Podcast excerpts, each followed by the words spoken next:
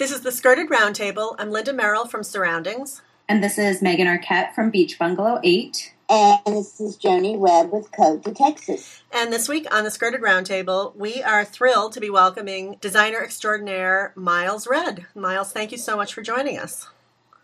I am delighted to be on your show, and this is very exciting. I feel so um, modern and high tech.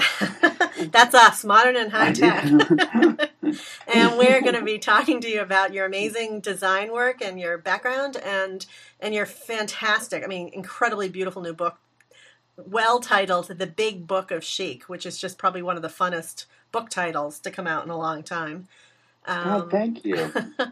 So, one thing we like to do is a lot of our listeners are designers, um, and we like to hear about how successful people have gotten to where they are. Um, so, maybe you could tell us um, about your background. One of the first things, um, if people have your book, will notice is this incredibly beautiful picture of your parents on their wedding day um, in your dedication. Oh. And, Thank you. And so, yeah, if you could just tell us, you know, where you come from and how you got to be Miles Redd, famous decorator. I I grew up in Atlanta, Georgia, and, and um, I would say that definitely the South and sort of Southern style deeply influences my sensibility. But I guess I sort of translated into sort of a New Yorky kind of, yeah, I would say vaguely European aesthetic because. I, I like that that look, the the look of sort of high style European kind of decadence in full bloom is really what I gravitate to, but but I like it in a sort of with southern warmth all around it, and I think that that's the one thing that um, that the South taught me is that you you were relaxed in those kind of interiors, and I feel like European and specifically English and French interiors, there's such such a sort of mannerism that's going on. They don't act, actually make you feel relaxed. And while I like it visually, I realize that um, it can sort of make people feel uncomfortable. And so I'm always kind of striving to make people feel comfortable. And I think that's what the South taught me. And uh, I worked for Bunny Williams, and she's also a, great Southern tastemaker, and I think mm-hmm. she taught me a lot. And um, I went to actually NYU. I was a film major, and I actually started at Parsons. I, you know, I just had a lot of creative energy sort of swirling in my mind. And when I started decorating, and I love that dog barking. I'm sorry. Adorable, actually. Um, when I started, you know, kind of decorating, I tried all these kind of mediums, and none of them kind of felt exactly right. Like I tried fashion, I had tried photography, I had tried film, I had tried um, even fine arts, which I actually probably that's the closest thing that kind of came to me that that I, I would have I would have loved to have been a fine artist, but I probably would have gone hungry, and I was certainly accustomed to some of the finer things in life and wanted to actually enjoy that. So when I started doing decorating, it just it all kind of came together. I think it sort of uses all those disciplines mm-hmm. and um, really just sort of fit for me. And people always say like, "Oh, how did you get successful?" And I would say, you know, I was passionate about it for one thing, but I think I also I just showed up every single day and was willing to do anything. And that was really, I'd say, the, the, the main key to my success. I kind of was lucky enough, and I think I sort of slightly fell into it to work for some really really talented people that kind of opened my eyes and that was that was super lucky but i think in the, the world today and i'm sorry if i'm I feel like I'm speaking in a monologue, no, but I feel like in the world great. today, there's so much you can do to sort of educate yourself by just, you know, the internet is just a window into everything. And so I think looking at things and studying things and saying yes is just a huge part. And, you know, returning phone calls promptly is just a huge part of my my success. That's interesting because a couple of years ago, we were thinking of our favorite list of people we wanted to have on the show. And of course, you were on it. And I, you know, not everyone returns your call, uh, or they'll, uh, you'll get a call back a few weeks later, an email back from an assistant, or, uh, you know. You actually, and this, I know how busy you are, but you actually called me back, and I sat there on my cell phone, standing on La Cienega, talking to you, kind of freaking out, like, God, I'm talking to him on the phone. This is crazy. But, I, um, I, I wonder why that is. I feel like, you know, it, th- that is a product of the media and sort of, I, I and I think that's honestly um, kind of a lame way when when people like talk through assistants and talk through and they become so self-important that you can't pick up the telephone and have a conversation. Um and that's a place i really never want to get to. I, I like i think that's just that's a problem with the world we have today. Well, I think that definitely, that. yeah, and I think I will tell you that is a definitely a quality of yours that um, precedes you because every time anyone brings up your name in conversation, everyone's like, "Have you met him? He's the ni- he's such a nice, humble guy." And because so many people, in fact, Linda and I were having this conversation before we got on the air. We were having this. I said, "He's just so nice. He's humble." And in this world, there are so many people that it's about pomp and circumstance sometimes and so they take on that air which is unfortunate because you You can know. take thank my parents for that one I would have got it. No, you I can would. thank my parents Thank you, that Mr. they one. did a good job mr and mrs Reggie did a thumbs That's up right. good job know. a parent to a parent I wish know. I'd have known this because I've been so nervous all day thinking about this Oh, interview God. with the great Miles Redd, you know, and studying the book and worrying about, you know, Or- what we were going to talk about. And so it's nice to know that, you know, it's, it's really great.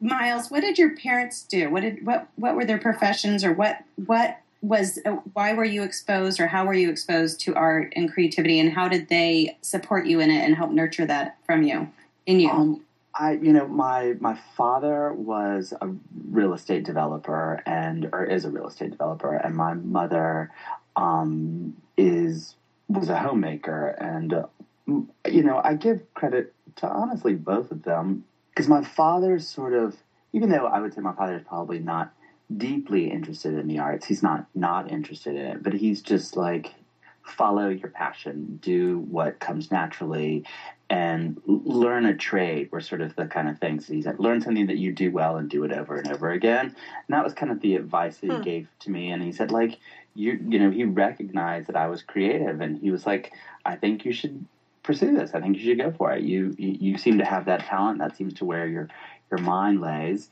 Um, and then, you know, my mom it just is a, a quintessential Southern lady, and um, I mean, you never realize it as a child how someone has so much kind of taste and style, and because it's just your mom, you know what I mean?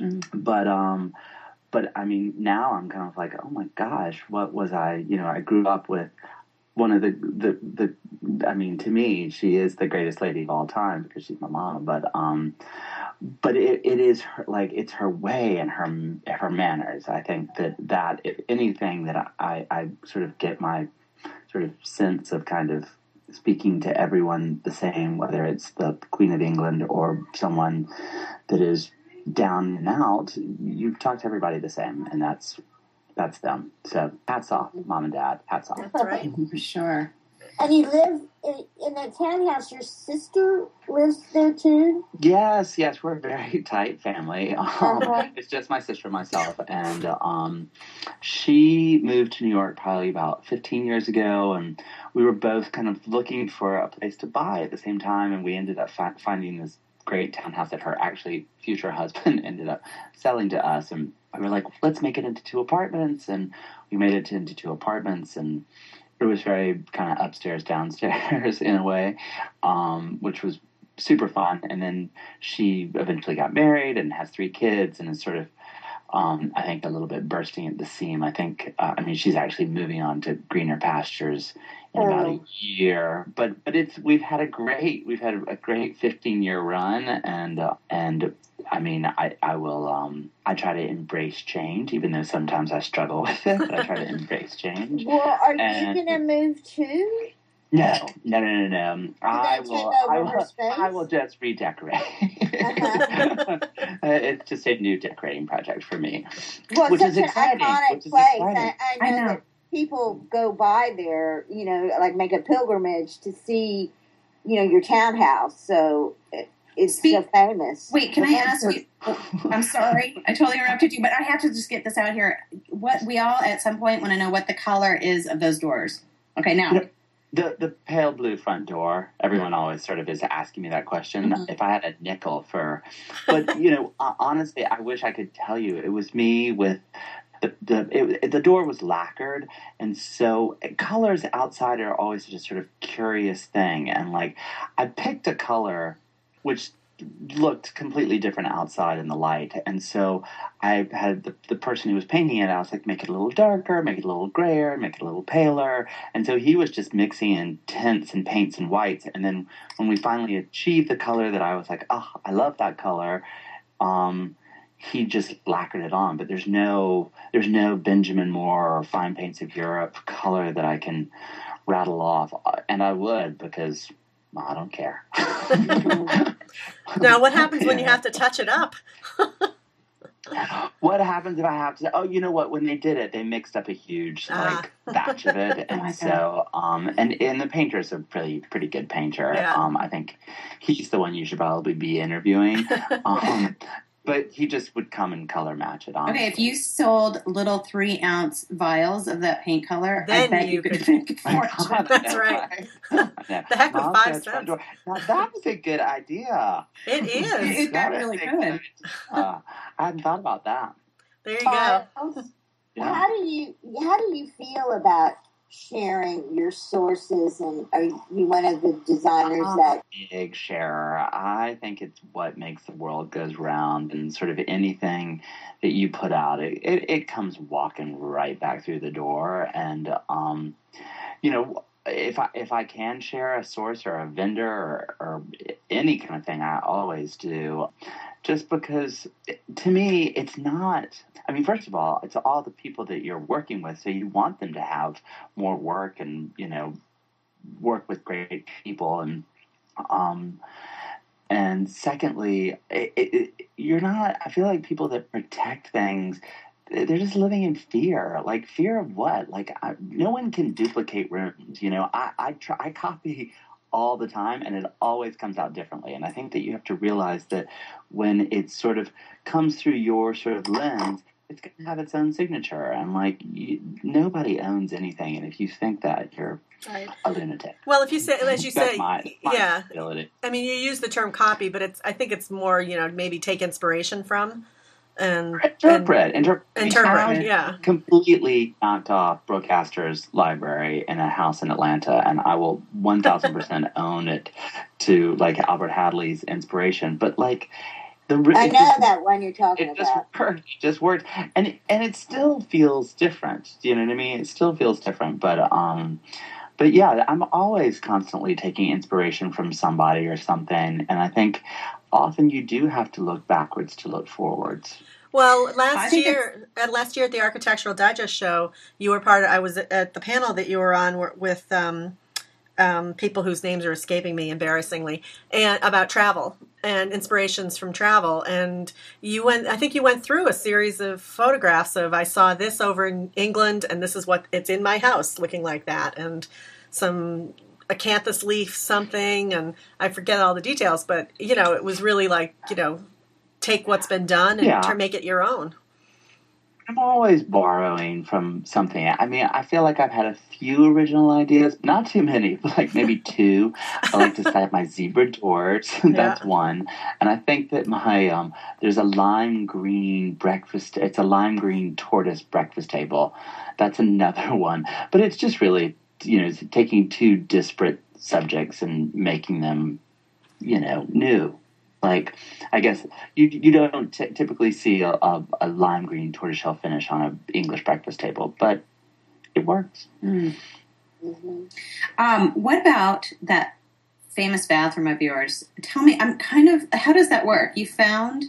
I mean, I honestly me was history. I was was in Chicago and I was you know shopping in sort of various nooks and crannies in a place that's called Salvage One, which is sadly no longer. But they used to have lots of kind of they salvage things and they had you know wonderful doors and wonderful sinks and um, it was kind of like a sort of what urban archaeology was when it first started. You know, um, it's a difficult business, I believe, to sustain, but um, but they had the this amazing Armour bathroom, which I recognized because I was a huge fan of David Adler, but a complete bathroom intact, just sort of sitting there in a thousand pieces collecting dust. Nobody really wanted to buy it, and um, a friend of mine, James Sharon, who is from Chicago and who I was with, um, said, you know, the Art Institute of Chicago should really own this you know, iconic room. And I was like, couldn't agree more. But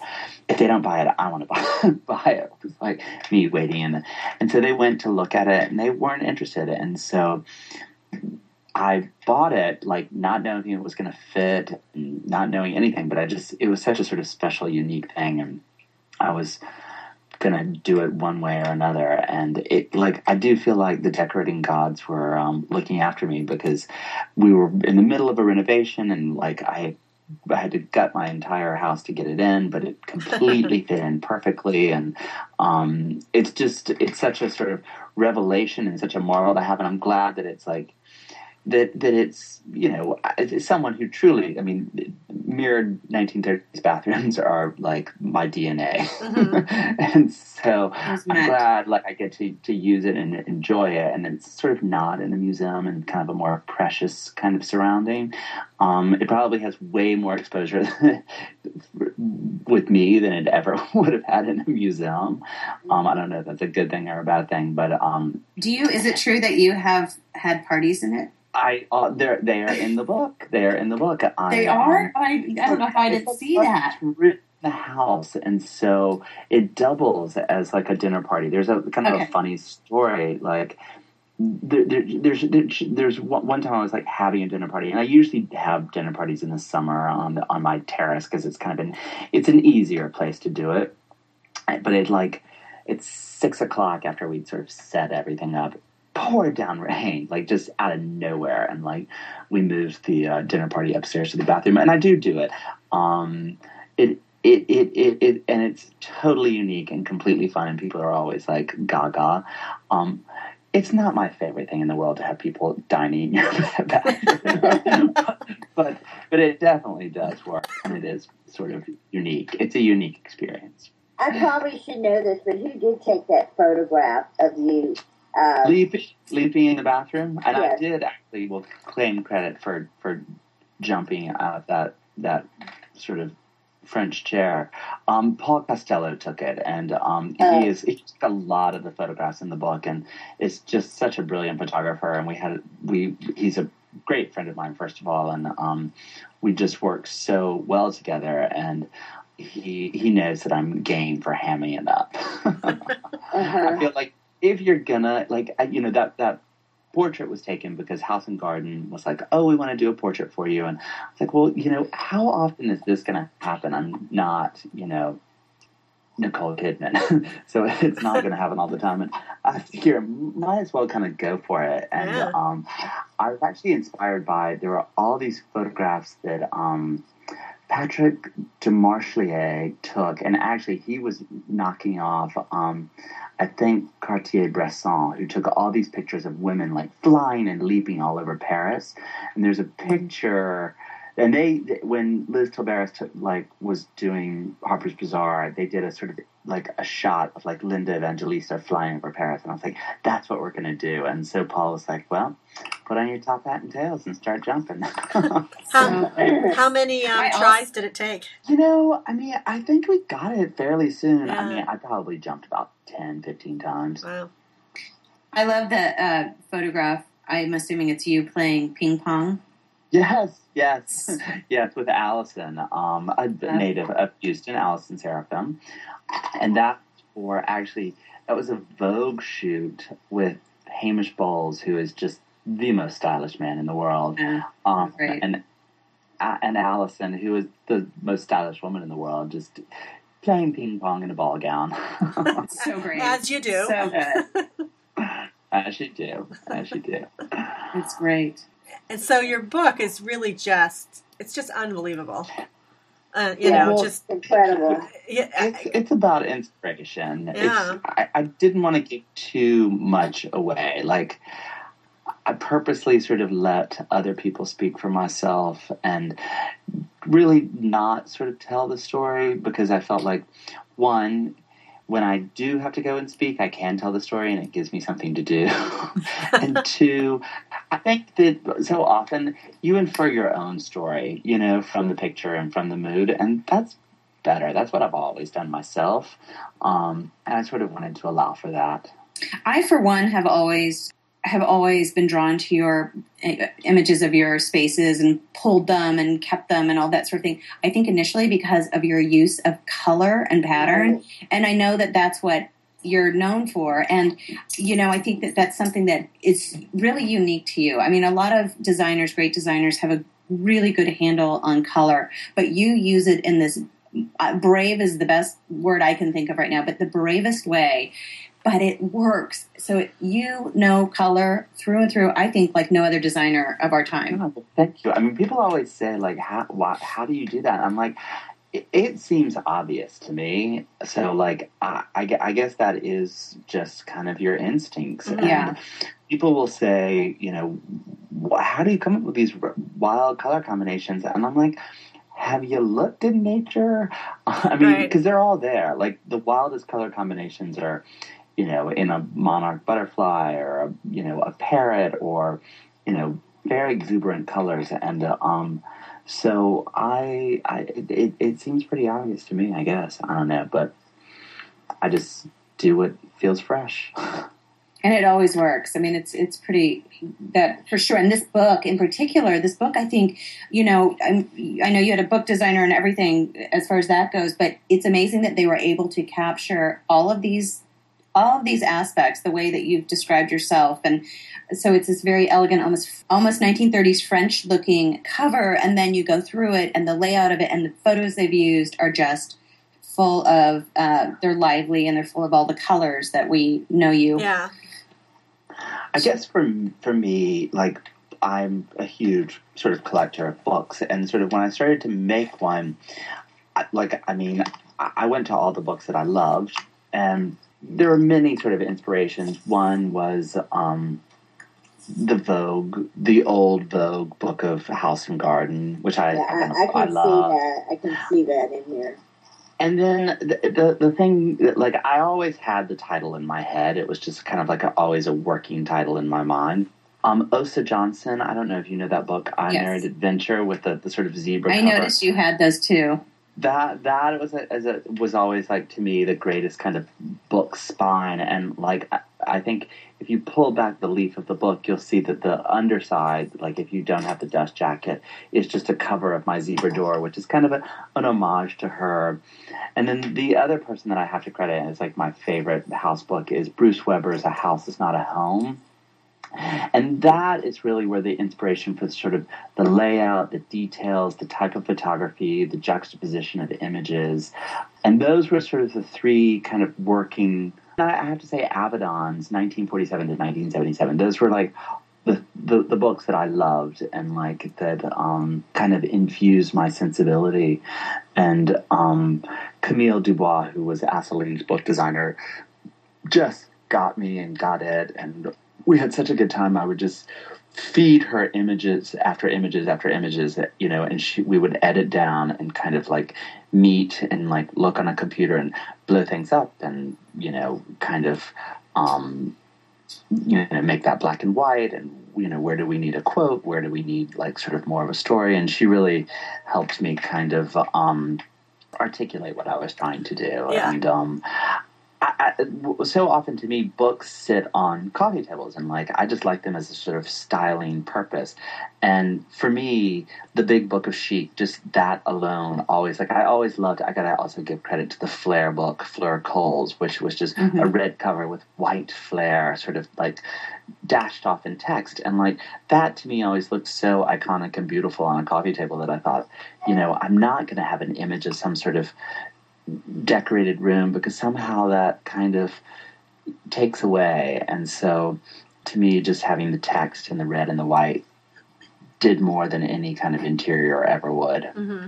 Well, what's like amazing is, like for instance, a house in Houston with the blue and white curtains, and then you have Audrey Hepburn with just the ribbon and black, you know, and it just tie everything ties together very subtly. No, I mean that was what I was thinking about when I was designing those curtains. Like, I mean that house in Houston, they were, I mean, the most wonderful couple lives there, and they were like, we love curtains and we want, you know, fabulous curtains, and so I really wanted to give them something that, you know, that that embodied all that they were after. And so I was just soul searching and I was looking at like old books of Cecil Beaton and like I looked at the way that sort of ribbons and stripes and bows sort of swirled around and I thought, how can I translate that into curtains? And like I think that's a lot of the images that you see. Like I, I go to sort of like art and painting i think there's a there's a house in connecticut with a bright yellow front door and you see a painting by soraya that has sort of bright yellow and kind of these deep sort of indigo blues, and that was the inspiration for that color palette. And um, Yves Klein for that sort of you know deep, yeah. deep, deep blue for the the that apartment in New York with the red upholstered doors, and it just I wanted to sort of say these are these are the things that I look at, and this is how it's coming out through me. Well, that Houston house, I that living room. I, when I the first time I saw it, my mouth just started, and it's still one of my favorite of yours. The, the curtains are like little pagodas. I mean, yes. they're amazing. Yeah. I do like a little a Chinese motif in things, definitely. Oh God! I mean, and I just was studied that probably for like three hours, thinking, you know what? Give it up, honey. you know, yes, this is. You know, and one thing I think that really uh, really lends itself to the freshness of this book is the fact that we've seen the, the, the picture of that living room other places. And and it's so striking i think. It's so striking that that you remember it but to see just the little piece of the detail and another perspective just makes it you know special to see the different perspectives of things we may have trying to do is yeah. also not kind of have like a rehash of a lot of magazine stories. Yeah, and even though you, you, do you, you do want to put in things that were yours, I was trying to put it in a kind of fresh context and sort of to show you, I guess, through my lens. Because when a magazine takes a story, they have a different perspective. They're they're trying to appeal to their readers. The one great pleasure of this book that Assouline gave me is they let me just like appeal to myself, and that was that was just such a a remarkable gift, you know. Uh, um, another thing I love, I'm sorry, I'm interrupting. No, no, but, no. But there, in the middle of the book, there's um, a vignette with an, you know, a, a oriental mirror and over a console, I mean, a chest. And then you have the mirror image in black and white. Yeah. I love the black and white juxtaposition. Yeah. Look at the difference. Yeah, I see it. Looking at it in the color and because and, one, you get to see the color and you enjoy the palette and you just you know all the things that we love about Miles Redd design, and then you look at the other and it's all about the design and the right. the lines and the you see. Oh, I just love it. And it's look incredible. how they match the chair, Megan. So the chair is like almost one in the middle. You see that? Yeah. Yeah, I mean, really, it's it's this, this book, book, and and Miles, I don't mean to just keep gushing. This is coming from my heart. Seriously, this book is absolutely, I gotta say, top of my list of the design books I've seen yet. And I think what you just said about these are not just images that you've seen before, and what Linda was saying as well, which are that we're seeing different perspectives yeah. of rooms that we've all sat there and pored over. I think that's what makes one of the things that makes this just really such an I think, an important book for anyone who has a design library. But you see things, you can't look at it once and put it away. So many design books, you look once, twice, put it away, and never go back. Yeah. This, you you see new things every time you open it. Yep. What? Well, my work here is done. what? I know. I'm sorry to put you in that position. I mean, but it's done. my work here is done. I'm talking about you like you're not here. I know. no, no, no, no. I mean, please, my head is swelling like to the size of. I'm gonna have to change rooms. Uh, uh-huh. well, let us know when you have to move. What uh, now? You know, I think your work is really notable, and all these pictures definitely exemplify it.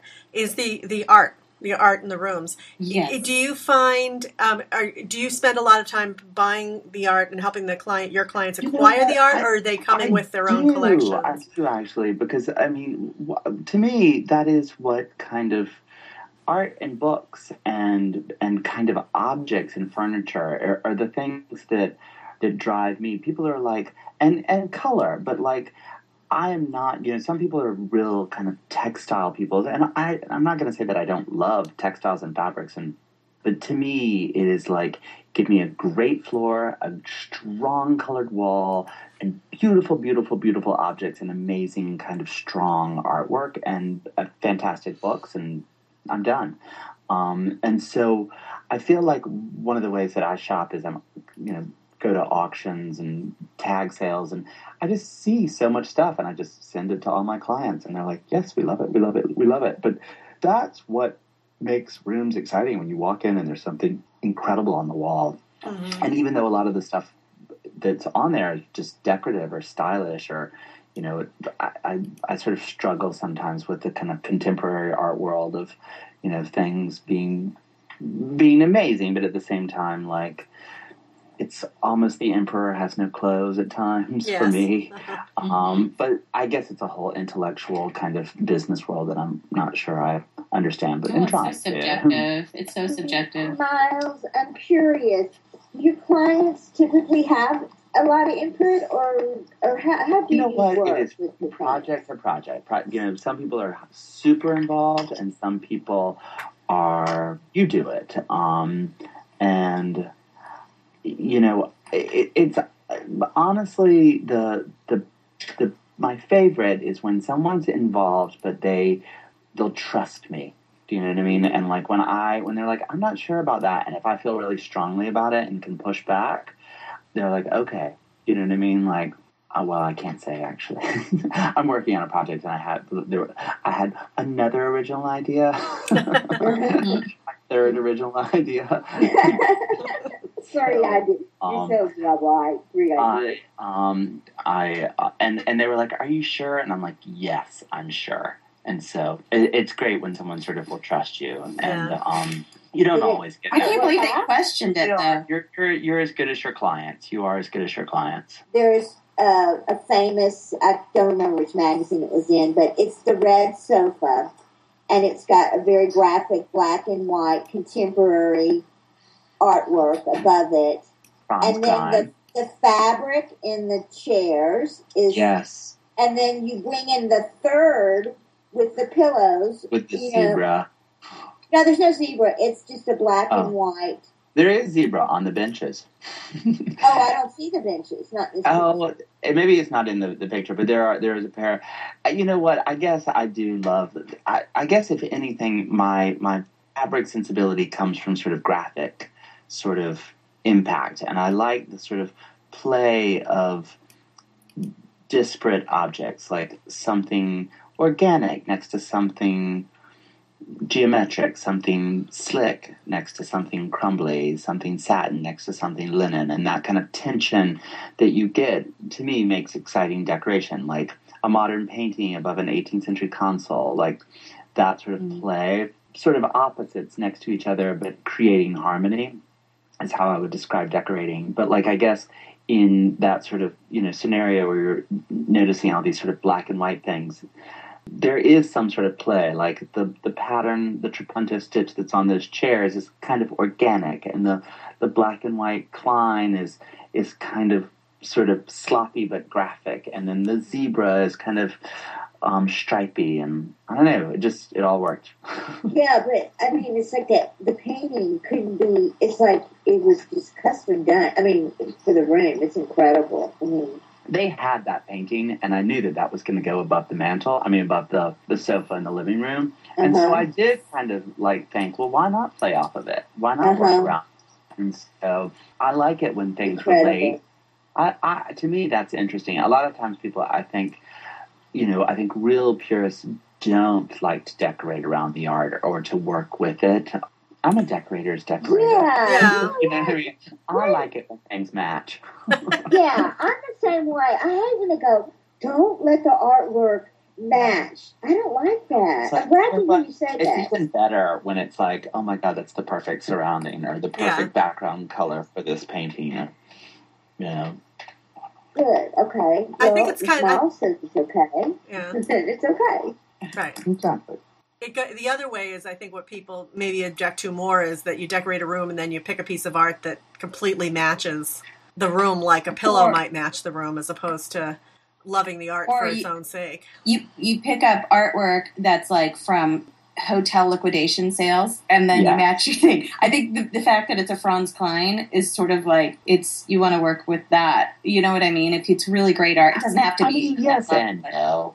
Right. I mean, I guess it is a Franz Kline, and he did have a vision that you know has permeated through the the ages. But it could have been just something that you. I mean, it could have been in a hotel liquidation sale, is this sort of thing. And I guess that's I hear what you're saying. You know what? I I think mean, you're absolutely me- right. I think I misspoke because you're right. Sometimes I have seen beautiful work, artwork done, and you'll go, "God, whose is this?" And then I go, "Well, it's my third graders." But thank you. totally. Yeah. So I, you're right. I stand corrected. I I'm much more of like just a visual person and how it looks than a sort of a sort of a name brand or or, or or or sort of an intellectual. I mean, the person to me, like when I when I look at someone and I was like, I look at a lot of contemporary art and my thought is, well, if I can do it, it's not worth buying.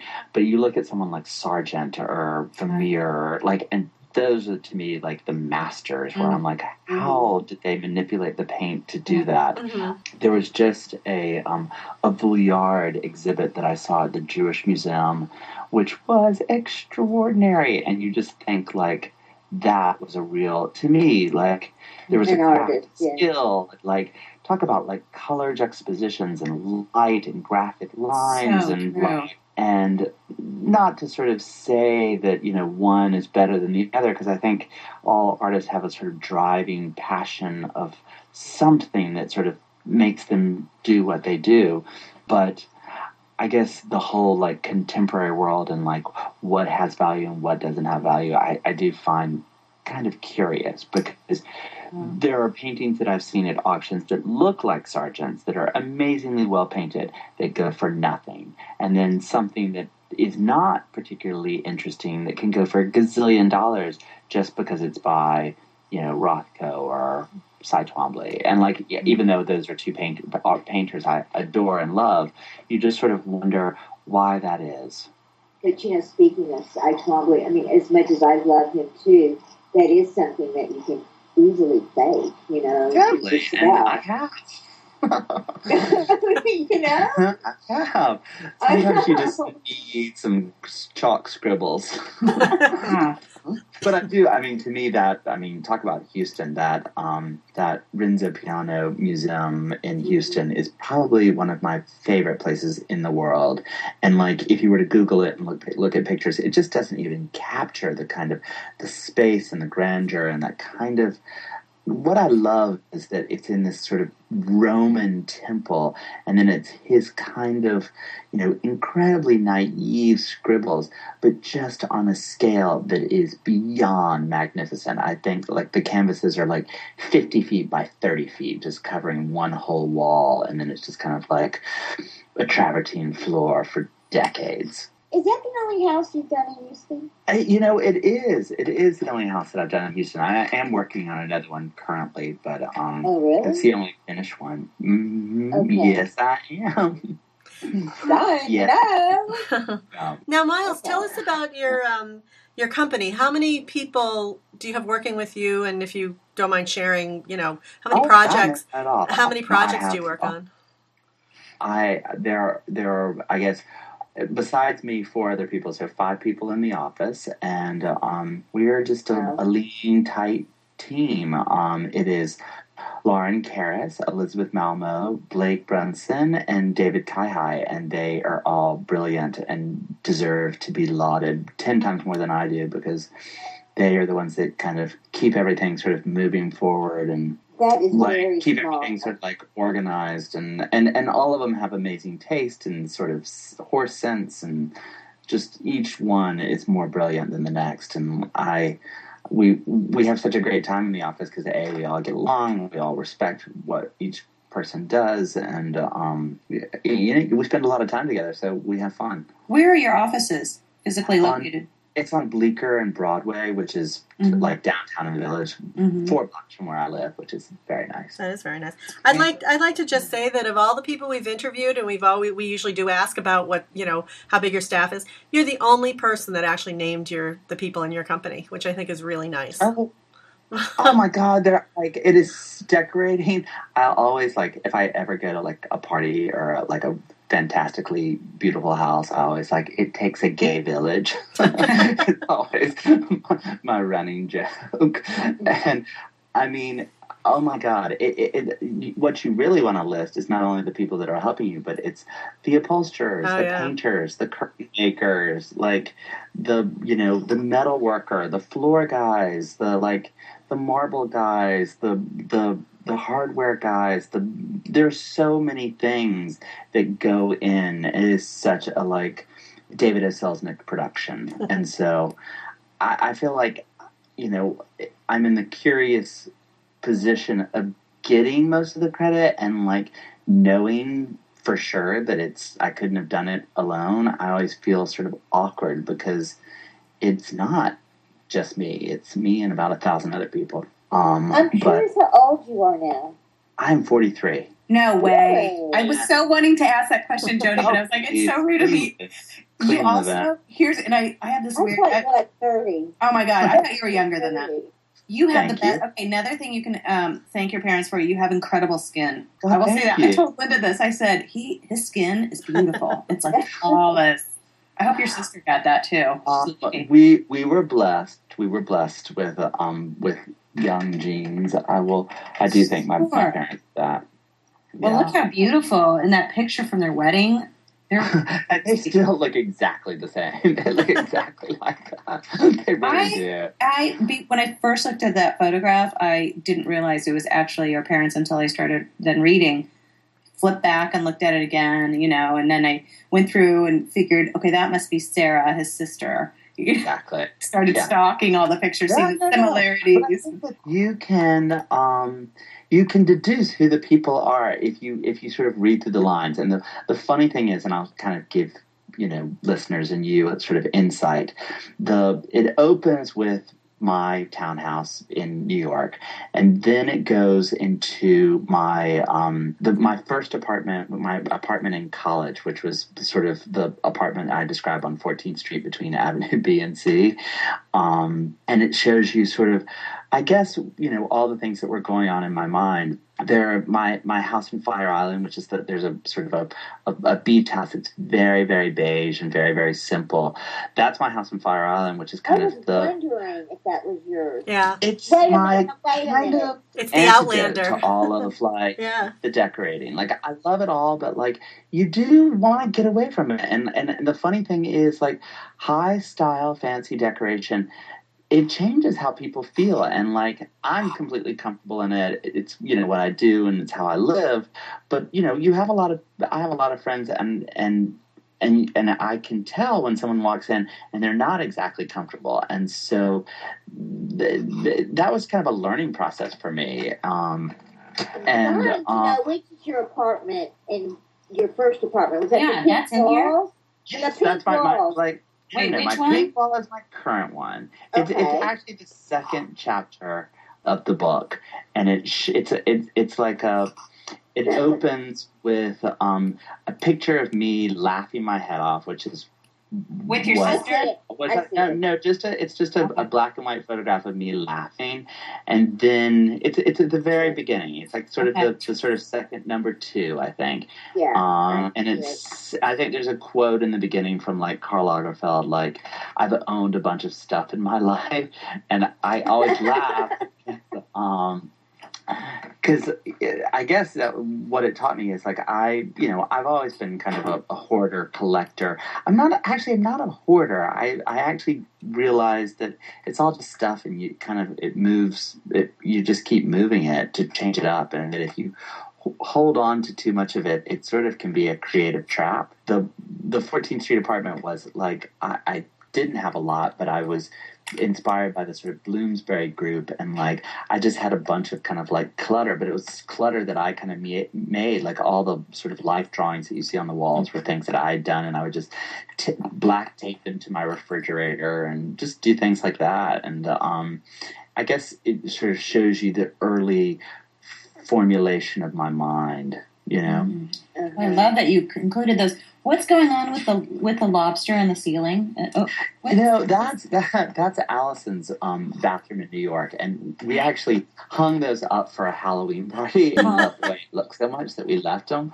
But I have to give her credit. I mean, she has such an amazing eye and so much like sort of skill, and I, I, I feel like that was completely her idea and her kind of sensibility but i wanted to put it in the book just because i think it's such an amazing image. And i guess that that comes from sort of like collaborating you know with someone. And uh, um that i learn just as much sometimes from my clients as i as i i'm giving them. And uh, um that can be a really like sort of rewarding experience and then with the sort of Peggy Guggenheim, like on the sort of opens her chapter, and like to me, you know, she is a great patron of the arts and has so much style in her own right, and like it was sort of an homage to like the the collaboration, and you know, she she she is a designer, a tastemaker in her own right. Okay, Miles, I mm-hmm. see on the side of the building on that chapter the your curtains, but it's a like an awning. Are you in an Allison chapter or no? In... On the next one, chapter five, and there's a stone building, and on the side there's like a pagoda.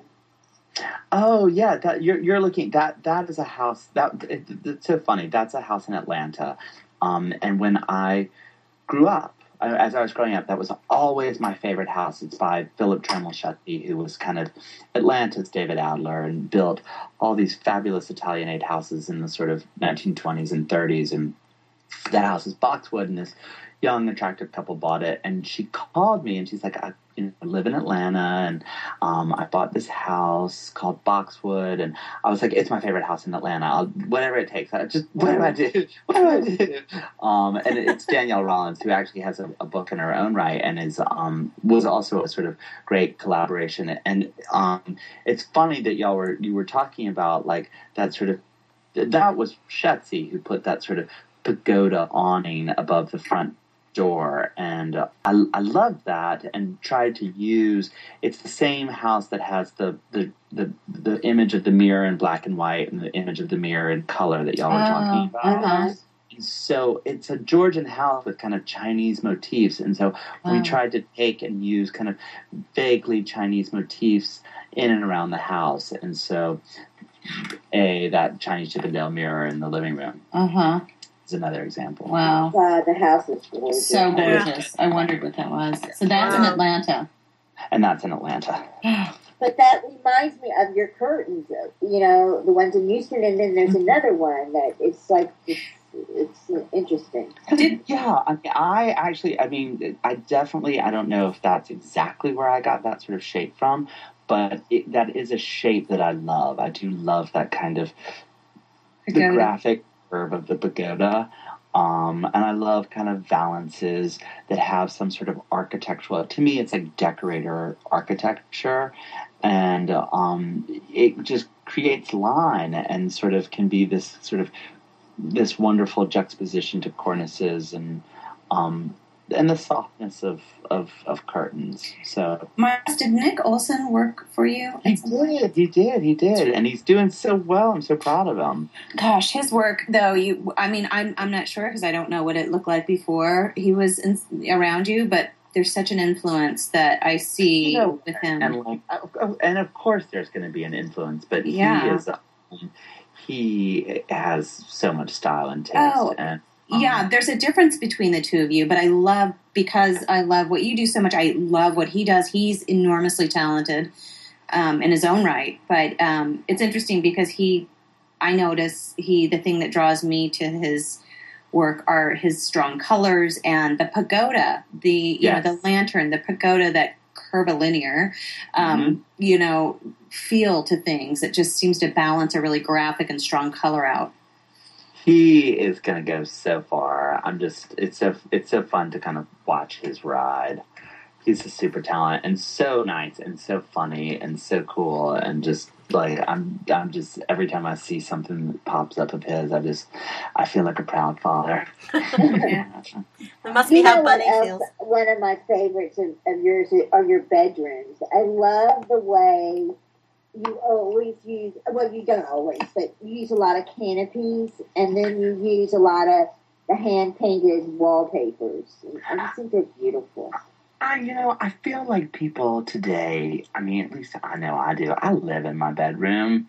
It is kind of like command central. I just think of everybody living in their bedroom and um and and I feel like, you know, a bed is such an opportunity. Do you know what I mean? To make some sort of I always think of myself as, you know, Cleopatra floating down the Nile. That's what I want out of an experience of being in my bed. Um, and so I um, I like canopy beds because I think they give you sort of instant drama. But I also like it. I like I like all kinds of bedrooms. But um, Uh, well, you know what? When you move, really all you need is a bedroom, and you have parties in your bathroom. So, I mean, you do know, you need all that space for? That the one thing that I do not have is like uh, you know I live in a townhouse and all the rooms are kind of like small and cozy. I mean the bathroom is like a big bathroom, but again, it is odd that that's your entertaining space. Come on out. Um, and so um, that is kind of my plan. Like in when my sister moves out, is to sort of take her. She, she has a living room and a dining room and a kitchen and like a bedroom and a bathroom and sort of just make it one big kind of lofty space. And I'm excited to kind of transform it into a um, a big kind of space that you can just walk in and like you know you can comfortably have 20 people in a room, no problem. Oh, I can't wait do to see that. you, do you like think about it at night? Oh, Does God, yeah. you up? Okay, yeah. oh yes. Yes. If there is one thing, like I dream about decorating. Like I mean, I definitely go to sleep and I have incredible dreams about rooms that I wake up and I think, oh my god, like where did that come from? And I can't even begin to describe them. um, but but it's it's definitely in my subconscious. Have you? Do you ever like before a big installation? Do you get nervous, or are you Oh, just so sure of yourself? Hmm, that- Always. No, no, no, please. Um, as my father says, fear of failure will keep you on your toes and you you're always nervous and worried. I mean, for sure. I mean, you know, you do everything as as much as you can like to you know make sure it's going to be perfect and beautiful. But you know there are just caveats that happen. Like there, th- this is a job where a gazillion things can go wrong like things can get damaged like things can get scratched in transit.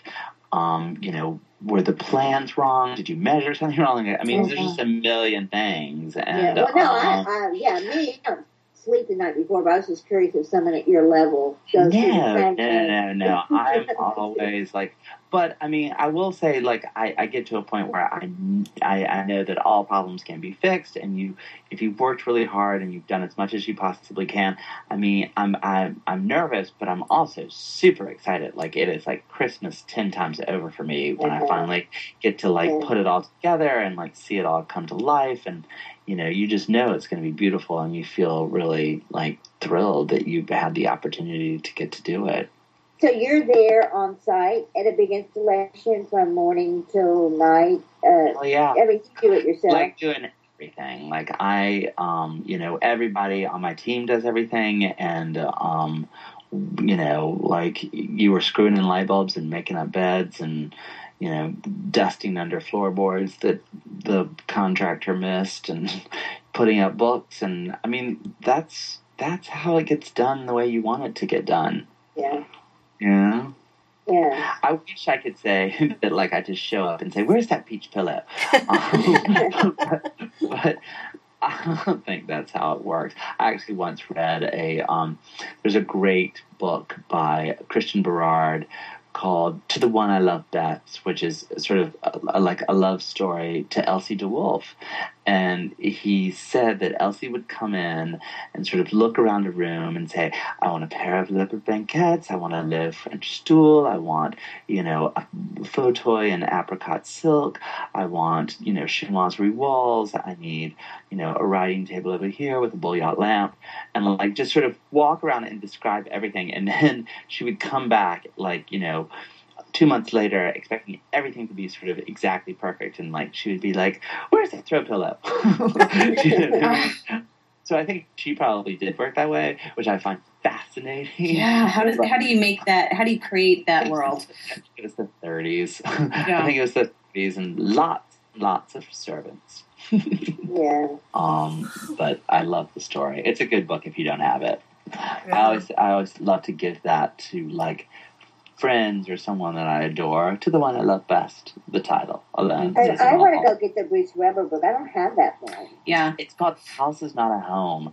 And it is such, like, I don't understand why, like, the World of Interiors doesn't hire him to do, like, an entire magazine. Like, because his, it, it, it really it, like I, I love his sense of interiors and his sense of kind of juxtaposition and it's got like the duchess of devonshire it has CZ Guest it has like a surfer family in california it has cedric gibbons um, it has um, siegfried and roy like it has all these famous people that he took like pictures of but it's really just so extraordinary and i think i, I just love his, his sensibility and his his photographs. And the thing that fascinated him, like when you read his his thing, he's talking about like sort of CZ blonde hair and like Brooke Astor's dog paintings and. Um, I think people just think of him as sort of the man behind like Abercrombie and Fitch, but he's got so much more and so much taste and style. I love him so much fun. And um, I just want to say so thank y'all for having me on you. your show. And please let me know when you're going to air it. It's been a delight, and y'all are all terrific. Thank and you so much. Thank you so thank much. You. This is the Skirted Roundtable with Megan Arquette from Beach Bungalow 8, Joni Webb from Cote de Texas, and I'm Linda Merrill from Surroundings. Thank you so much for joining us. You can visit us online at www.skirtedroundtable.blogspot.com or Download our podcasts from iTunes, search for the Skirted Roundtable. Thanks again, and we'll be back soon.